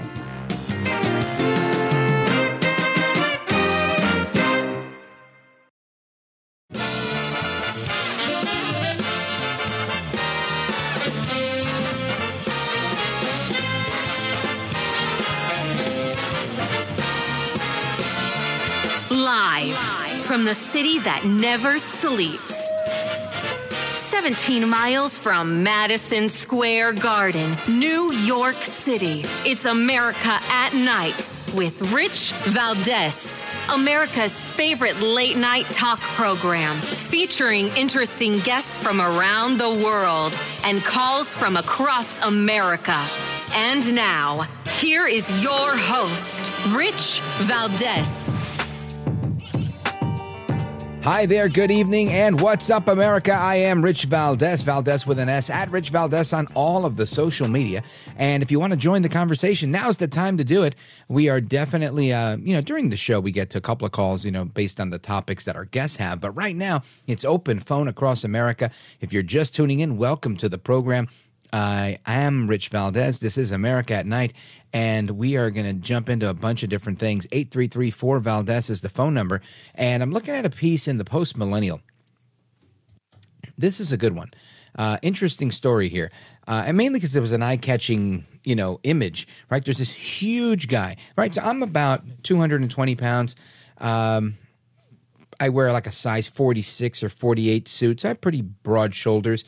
Um, this guy, I don't know, looks like a size 50. He, or, I don't know, maybe even 60. I mean, this guy's huge. This is a, he looks like a linebacker. And uh, and I keep saying guy, and I'm probably misgendering him. This individual is huge. Looks like a WWE wrestler. Long hair, glasses, pink lipstick, pink hoodie that says trans rights are human rights, and goes by the name of. Uh, and again, it, he is a biological male, but he goes by the name of Amber Mom. And Amber Mom was giving a testimony in front of a, a hearing at the Minnesota House Committee in favor of Minnesota becoming a trans refuge state for people seeking out of state medical sex changes. Listen to some of this. My name is Amber Mum. I use she, her pronouns. Uh, I'm a member of the St. Cloud Hive of the Parents and Allies of Trans Youth, the Transgender Movement for Liberation, and a member of the Tea Time Support Group run by the Aliveness Project. I am also a proud gender, transgender woman, but more importantly, I am the mother of two wonderful transgender and gender expansive children. I drove down from St. Cloud to show Well, my let's, support. let's pause that for a second. Hold on a second. Now, I, again, I, I don't mean to be insensitive, right? I mean, this is the person that's out there giving this hearing in front of everybody, public statement. But you can hear by this person's voice that, and by the image, this is a very large, big, strong p- person, and and and when you say that you're the the mom, when you're you know, I don't know. I, I don't want to say clearly not the mom because you know then I'll get in trouble. But but it it sure appears that way, and it's just so odd to see this happening. And I feel like, you know, here I am try, being sheepish about this. Why isn't everybody else saying, "Excuse me, sir"? What is going on here? Because it, this is clearly out of the norm. And since when is this okay? I don't know. I don't know. Maybe uh, maybe I, I need to expand my horizons. Go ahead. House File 146 and thank Representative Finke for introducing such an important and life saving bill to protect trans children and their families at such a critical time for us. As you may be aware, there's a torrent of damaging, ill informed, and outright malicious legislation being introduced across the country targeting transgender and gender expansive people broadly, but trans children in particular. Let's hold it, our- again. What's happening right here is not anything targeting anyone. If anything, this is targeting the protection of children. Right? This this man, this individual, this trans woman is advocating for children to come from other states for medical surgery for uh, surgical sex change operations. Come on. all right, to make this a safe haven, a safe space. If you're 13 and you can't get your your your you can't get castrated or you can't get a mastectomy because you're too young or whatever and whatnot. I mean, j- let's just think about this for a second, right? There are states where there's something called parental notification, right? And in parental notification, parents have to be aware that their kid wants to get an abortion. So just imagine we get to the level here where it's like, well, I wanted to get a mastectomy, but you know, in my state, I have to let my parents know. So I'm going to go to uh, Minnesota, and in Minnesota, you know, thanks to Amber Mom and Representative uh, Leigh Finke, well, now I can go ahead and get whatever I need to get mutilated and have this sex change surgery by the time I'm 14, or get um, puberty blockers, or or get hormones. I mean, I don't know. I'm not going to stop talking about this because I think this is it's wrong. I think if you're 16, 15, 14, 12, 13 and you're like I feel like I'm trapped in the wrong body, you should start some therapy. You should start talking to a doctor. You should figure out is this person low in testosterone if they're a boy? Is this person low in or whatever hormone? You know, see an endocrinologist, see what's going on. There, there's a reason why for hundreds of years gender dysphoria was seen as a mental illness and all of a sudden now it's not and instead of trying to help people Identify as who they actually are they say you know you can identify as who you want to be. And and th- to me it's it's just it, it's so unfair to a kid. You know there was a, a girl named chloe cole. There was an article several articles and we played some audio on this program maybe about a month and a half ago. And in my world a month and a half could be three months.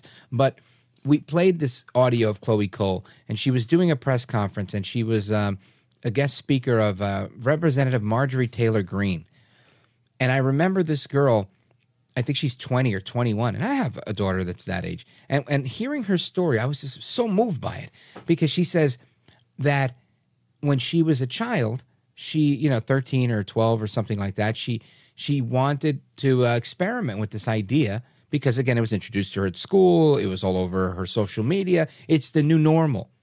So she went for it. She mentioned it to a doctor, and they immediately started her. And you know, and I, I'm thinking, if they immediately start you, are there doctors out there pushing this type of thing? And ultimately, she gets to the doctor, and her parents are there, and the doctor tells her parent, uh, both her parents, yeah, if if you can either have a, a, a daughter that becomes a son that's alive or you can probably have a dead daughter because you know the suicide rate is incredibly high. Now, what what I think really needs to be told here is that the suicide rate is high, in particular for the ones that transition. And I think this is something that they have to pay very close attention to, because those that don't go with the um, puberty blockers and don't go with the surgery, mutilation, mastectomy, whatever it is, and wait, things get better for them, and they do heal, and they're they're all out there. And they even have their own day called detransition day. So I just find it uh, fascinating that this is what's going on in the. Uh, and again, everybody's got a right to free speech. I'm not saying the guy can't talk about it. He's talking about it. I'm talking about it.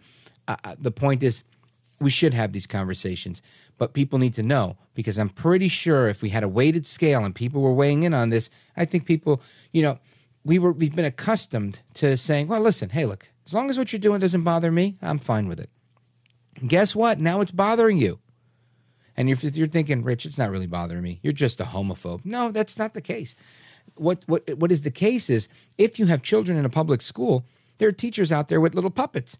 And the little puppet is, oh, I don't know if the puppet's a boy. I don't know if the puppet's a boy. It's just a puppet. It's just a kid, right? Trying to erase gender so that kids are now saying, well, when I grow up, I want to be a boy. Or when I grow up, I want to be a girl. You know, when I, my little kid, my little girl, she, when she was, she was in preschool, at her graduation, they had to write what they wanted to be when they grew up. And she said that she wanted to be a lawyer and a watermelon. Come on. She was four and a half years old or five. I think four and a half. There's no world should exist where children tell their parents what to do.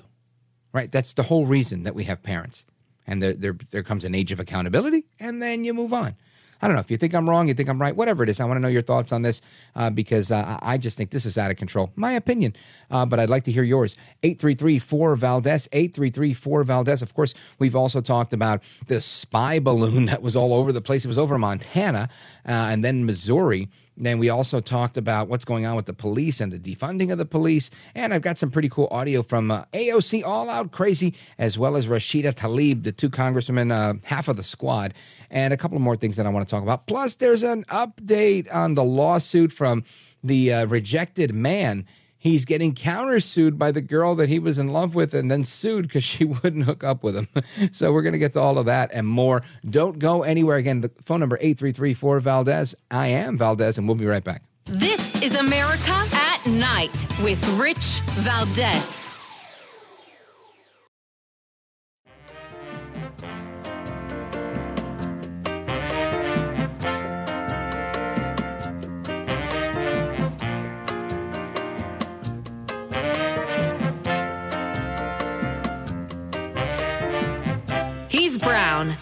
He's bald, and he's breaking it down. It's America at Night with Rich Valdez. All right, America, welcome back. I am Rich Valdez, Valdez with an S, at Rich Valdez on all of the social media.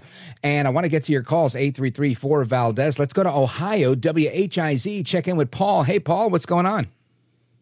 Hey, good evening. Well, it's Friday night, and I'm sitting here listening to your show.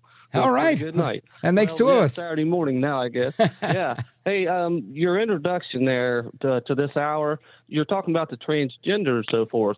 Well, Yes. Rich, I've heard you say that you're in job. You was in job and family services at one time. Yes. Well, well isn't this a form of child abuse? I mean, That's my on. I opinion. mean, It is my Yeah, opinion that to- if you are a parent of a child and and you're allowing this to happen, that it should be considered abuse. And this is why these people are having uh, the, these hearings because they want to codify this into law so that there's a law on the books so that they're protected. And I'm thinking, what about every other parent out there who's losing their parental rights? If if you have a kid that's 13 and, and you're saying, look, I'm responsible for your well being, I'm responsible for your safety, I have to look out for you, I am your guide in just about everything because I'm your guardian, I'm your parent, I'm your mom, I'm your dad. And all of a sudden, you're you're not allowed to protect your kid because your kid now, now has rights to go and mutilate their body, change their gender, take hormones, and become the opposite sex. Maybe uh, this is to me uh, the epitome of government overreach and child abuse. Paul. Yes, sir. Now, Rich, my daughter is going to be 40 here come March. And back in the day, um, uh, you know, back then they started all this stuff, uh, you know, put them in the corner, time out, and all that kind of stuff. Now, Yeah, I I only do. had to smack my daughter's, yeah, I only had to smack my daughter's rear end one time. And it was for her. She smacked a little girl in the back because she got mad about her about something. But anyway, I think this is when all this started. You know, um, Yeah. you, you, there has to be discipline in a child's life you know, and you and, and they come up and say, "Hey, mom, I feel like a, a a girl today if you're a boy, or you know, a boy if you're a girl." You know, um, you just that's a phase they go through at that age. I mean, I can't understand why these people don't wake up and say, "Hey, wait a minute, you know, this is not right." And uh, I just think it's a it's an atrocity. So or atrocity, however you say it, Rich. Yeah, well, in um, Ohio, it's atrocity. Everywhere else, it's atrocity, and we love it. We accept it either way. Yeah. Yeah, listen, Paul, I think you're spot on, and I agree with you. Uh, I think that was the beginning. It- there was a time, and again, you know, you, sit here today and you think if the if your kid comes home from school and your kid being whatever age, and the teacher grabbed me by the arm and yelled at me and tossed me into my chair, if I told that to my dad, my dad would laugh and then he would say, You're lucky that's all he did. And that's gospel truth. Now, and my mom would have said, Don't make me go there and find out what you did to, to make that happen. Because that was the whole it takes a village idea back then, right? In the 19, uh, late 70s, early 80s. Now, today, everybody wants to sue. They're calling, you know, the, the biggest lawyer they could find. How dare you? Let's look at the body cam footage. There's the classroom cam. There's this. And granted, I don't think teachers should beat up on kids, but I do feel that there was a time where I remember me, I was a real smart Alec, and I remember many a male teacher grabbing me by the bicep saying, Listen, Richie, you got to stop. and I was like, Okay, sir.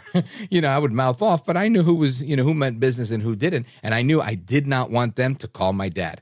So, the way times have changed have put us you're right paul they have put us in, in, a, in a place where now people are saying no no how dare you touch my kid and again we've put all the power into the kid and and we're usurping the power from the parent and from from teachers that were once i think there to educate and are now seeing many I, I hate to paint with a broad brush but i'd say many of the new ones any recent graduate of a teachers college probably i'd say the last 24 72 months and i think i'm being generous there is probably part of this indoctrination movement trying to get little kids to say, well, when I grow up, I'm going to choose if I'm going to be a girl or I might choose to be a boy. And I think I, I think that's wrong. And I agree with you, Paul. It should be considered child abuse if it's not already. Okay. Well, thank you, Rich. You have a nice weekend. You too. I appreciate your call. It was very thoughtful, Paul. And you know, in addition to the AOC audio, we have all out crazy. She uh, she, she was preaching yesterday uh, we have some additional audio from her, and I'll, I'll play that um, after the bottom of the hour. Uh, but we were talking earlier with uh, Brigadier General Blaine Holt about the Chinese spy balloon.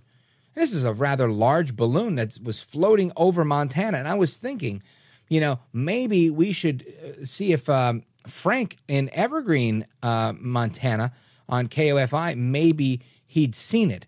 I don't know if he did or he didn't, but I want to check in with James in New York City because I know that he had a couple of thoughts on this uh, spy balloon. James, go right ahead.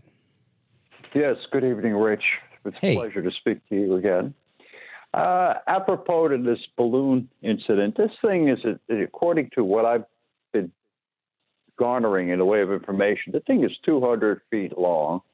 And at some point on it, it's got an instrument package the size of a uh, huge shipping trunk, pretty big item.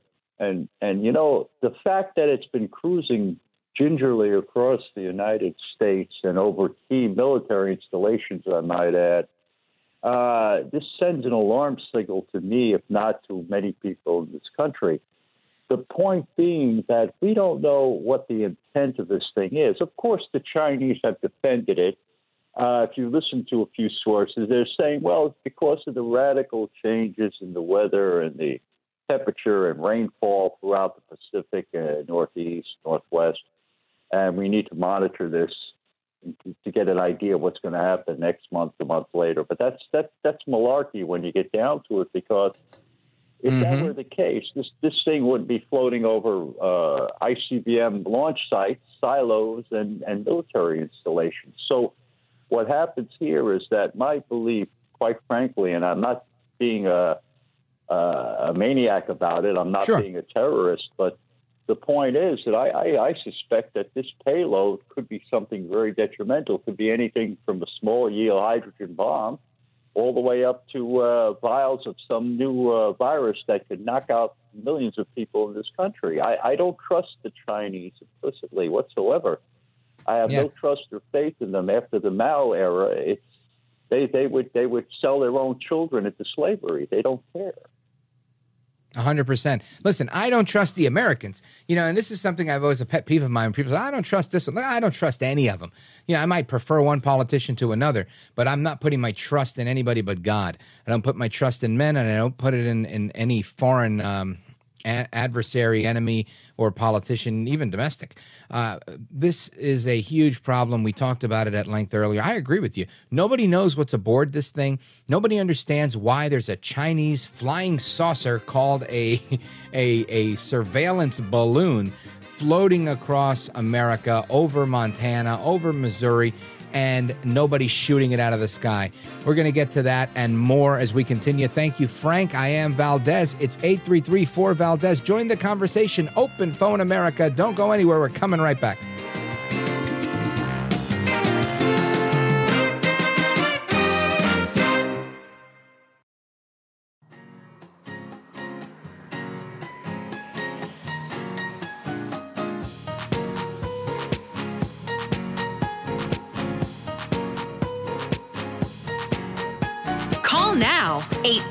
833 4 Valdez. That's 833 482 5337. 833 4 Valdez. That's Valdez with an S.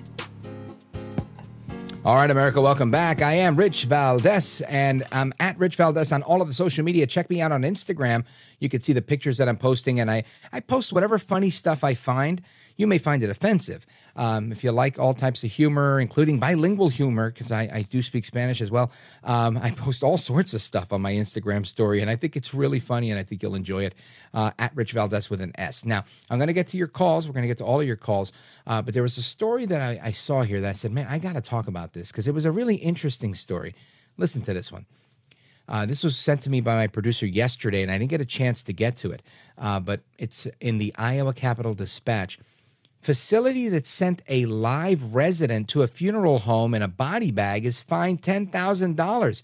Yes, they put a woman in a body bag thinking she was dead and sent her to the funeral home. And when she gets there, they discover she's actually alive. So the place is called Glen Oaks and the Special Care Center in Urbandale. And yes, they did get a $10,000 fine by the state. Now, I don't want to be crass. My dad was in a nursing home for a little while. Um, but I got to say, if you're sending one of your loved ones to a nursing home, make sure they're not shipping them off early, prematurely to the uh, to the funeral home, uh, just because you know they, they don't know what's going on. Now, according to state inspectors, a female resident of the Glen Oaks Alzheimer's Special Care Center in Urbandale was in declining health and receiving hospice care in late December 2022 and early January of this year. At about 6 a.m. on January 3rd, a worker at the home, according to state records, uh, it, they don't say if it's a, an aide or a licensed nurse or some other type of employee, checked on the resident and could not detect the pulse or signs of breathing. The resident's eyes were open. The worker later told inspectors that she felt the resident had passed away.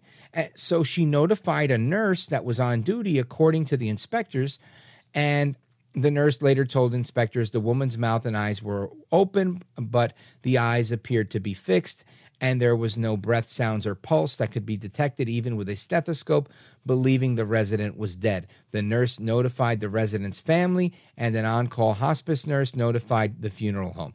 At 7:38 a.m., a funeral home director arrived at Glen Oaks with the assistance of a facility nurse they placed the woman on a gurney inside a cloth bag and then zipped the bag shut.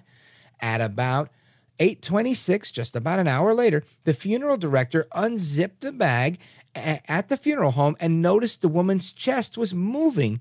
She was gasping for air. EMTs were summoned to the funeral home and they, uh, they recorded the resident's blood pressure, oxygen levels, and pulse. At the time, the woman's eyes remained in a fixed place. She was nonverbal and had no motor response, according to state inspectors. The woman was then taken by ambulance to a hospital emergency room where it was noted that her breathing was shallow. She was then returned to the Glen Oaks facility for continued hospice care. Two days later, the woman died with her family at her side. Wow.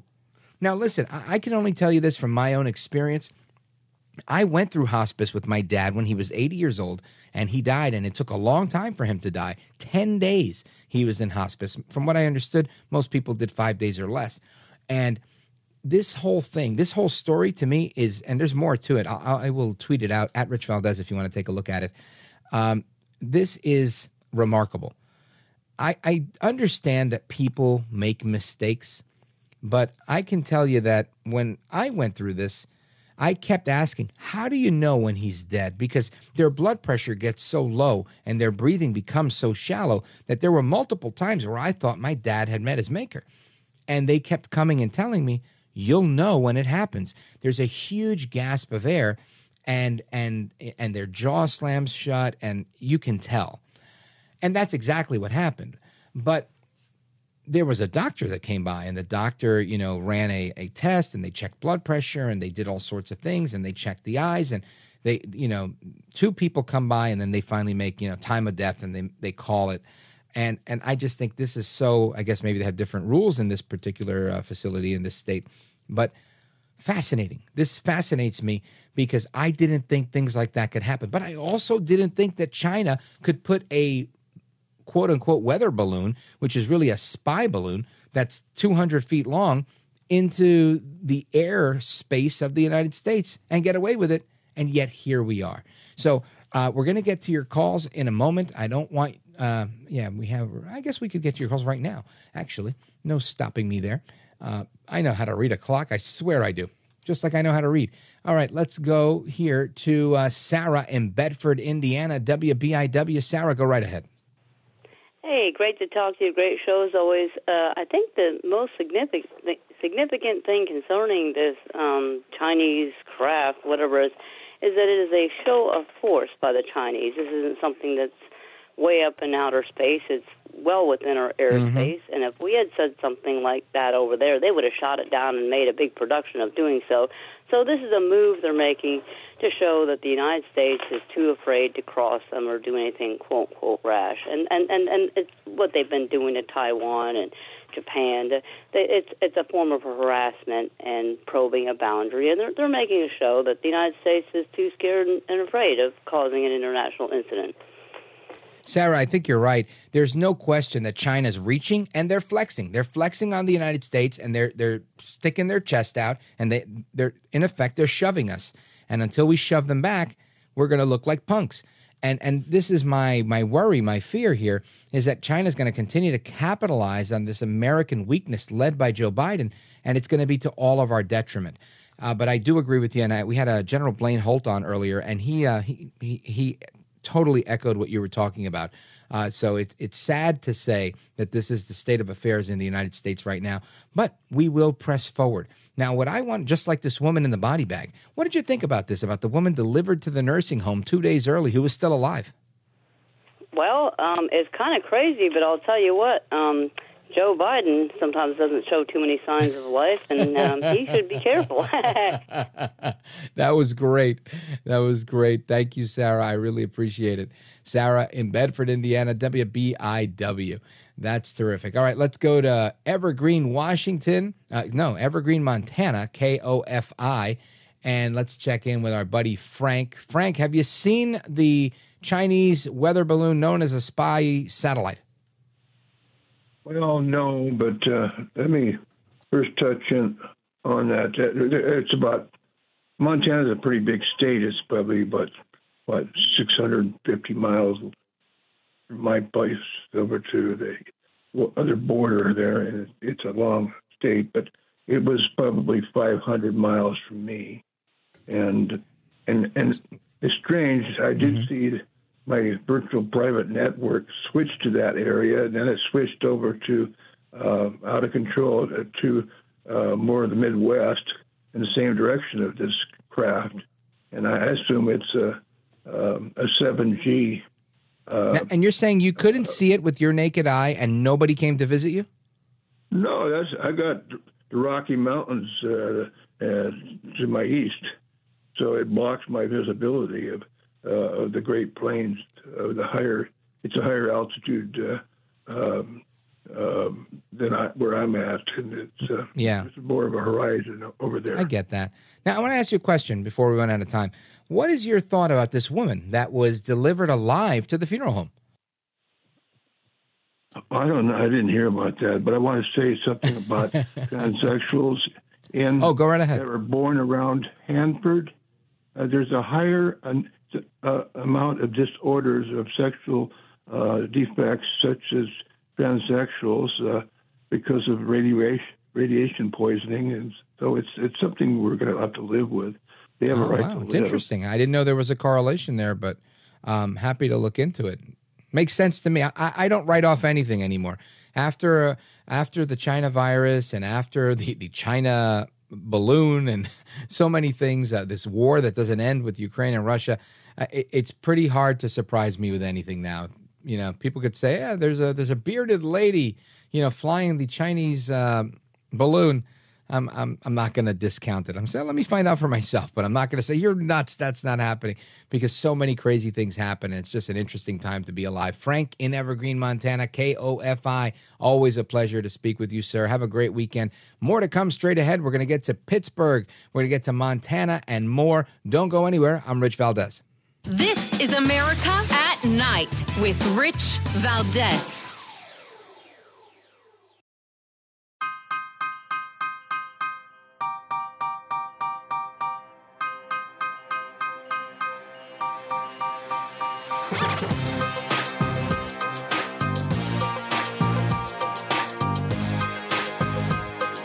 This is America. This is night. This is Rich Valdez. All right, America, welcome back. Rich Valdez, Valdez with an S. Make sure you get me on social media. And I want to remind you about the podcast, right? So a lot of people are like, what's a podcast? I know that's what I said when they told me you should do a podcast. I was like, I don't even know what a podcast is.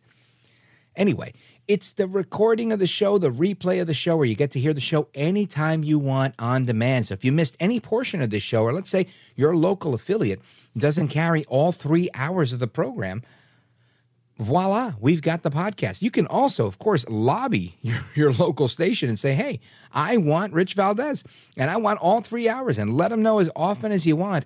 Uh, I have no problem with that. Just let them know you want to hear America at night and uh, give them my name and hopefully they'll, they'll start carrying the show and we can have this conversation with with you on your local affiliate. But if you've missed any portion of it, if you missed my interview with General Blaine Holt or any of the interviews we've done this week, we've had some terrific ones uh, just go to Apple Podcasts or Spotify and download the podcast. And if you click subscribe, you'll never miss an episode. So whenever you want to hear it, you can hear it. Some people tell me on Facebook or on on uh, the messages on Instagram, they say things like, you know, I don't get to listen to everything while I'm at work. I listen a little bit on my way to work, but I do want to listen to all of the interviews because I think they're really interesting. So I try to listen to the uh, to the podcast. And some people, believe it or not, they love the open phones across America. They like to hear your opinions and the you know the fun banter that we have in this uh, final hour of the program. So um, I want to encourage you to check out the podcast, Rich Valdez, America at Night, wherever you get your podcast. It's free, by the way. Now.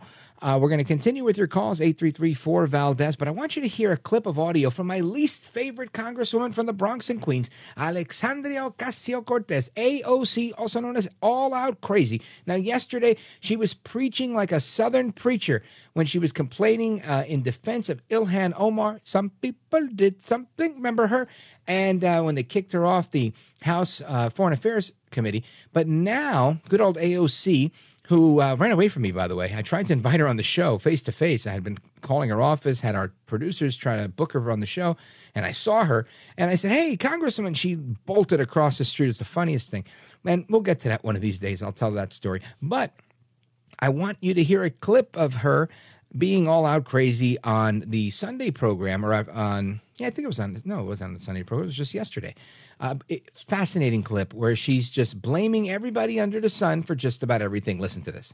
Well, you know, I think when we look at all three of these, first of all, when you look at Swalwell and Schiff, um, their targeting and, and, the Republican Party's targeting of all three of them have always been about campaigning, and it has always been about the perspectives that they bring. It is about political revenge in the case of all three of them. Uh, political revenge for Adam Schiff for his work on the impeachment of Donald Trump. Political revenge with Eric Swalwell in the incisive, uh, uh, his incisive ability to communicate against the Trump administration and the wrongdoings of the Republican Party. And in the case of Ilhan Omar, I believe that that hers is absolutely especially amplified with racist targeting because this is what fed her base. This is the same representative that uh, Donald Trump held rallies around saying send her back to her, quote unquote her country. Her country is the United States of America. She is an American. And so, you know, in the case of, of all three of these expulsions, there is either political revenge or there is the absolute agenda um, of, of racist, misogynist, and xenophobic targeting. And those three, those are those three points. Um, in addition, no, to I've had enough. Event, I've had enough. Let's get rid of her. Now, listen. So, first of all, she says it's racist, misogynist, right? So you've got white people, white men, her enemy. She, um, who is that? Um, let's see, McCarthy, and he's telling other white men Adam Schiff and Eric Swalwell, you can't be on a committee. And yes, that's uh, what what'd she call it? Racist and misogynist. Okay, whatever you say, AOC. Uh, then she said, "Oh well, it's also political retribution because of what Schiff did," and she called it incisive commentary.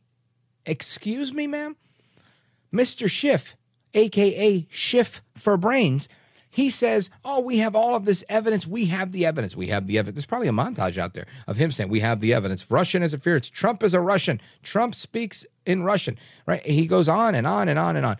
And then ultimately, what do you got, sir? What do you got? Well, I can't show you. I can't. Show- all right, I got nothing. I got nothing. And now he's out. I mean, if there's ever been a clearer case, if he had anything, something would have happened to Trump already. He'd be on the committee. He's out. And the FBI said he should be out. And they like him at the FBI. So, I mean, this is just funny. Then you've got uh, her defense of Ilhan, Ilhan Omar, as she says, and their friend, right? The third member of the squad there, Rashida Tlaib, Representative Rashida Tlaib. She says, uh, well, she doesn't say anything. She whimpers. She cries. She's shedding tears because she's so upset about what happened to her dear friend Ilhan Omar. Some people did something. Listen to this. In the same they introduced a bill to ban federal employees from engaging in censorship. Where are the free speech warriors today? The hypocrisy is obvious to the American people. You are showing who you all are, really. The gentlewoman's time has Congresswoman Omar expired. will not be silenced. The gentlewoman's time has expired. Congressman Omar, I am so time sorry, has expired. that our country is failing you today through this chamber. You belong The gentlewoman is no longer recognized. The gentlewoman. er, er, er, er, I'm so sorry, sis. All right, while she's apologi- apologizing to her sister, Ilhan Omar, we're going to take this quick pause. We're coming right back. Don't go anywhere. It's Rich Valdez. This is America at Night with Rich Valdez.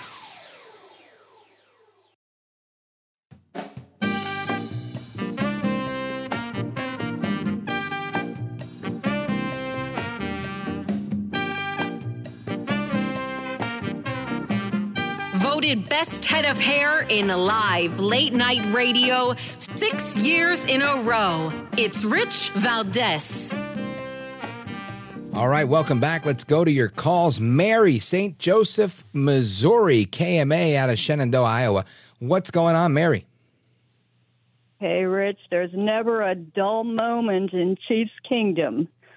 We had that balloon come by today. Did you see it? And uh, you know what? Huh? Could you actually see it? Did I?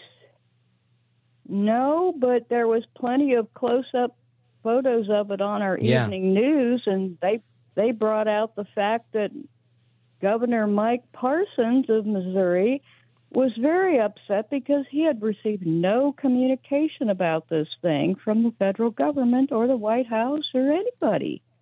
yeah, well, if you listen to some of what the um, general from the Pentagon said, in effect, he was saying, you know, just look up. it was just so bizarre. Just look up. We're not shooting it out. It, it's not interfering with anything. It's, everything's fine.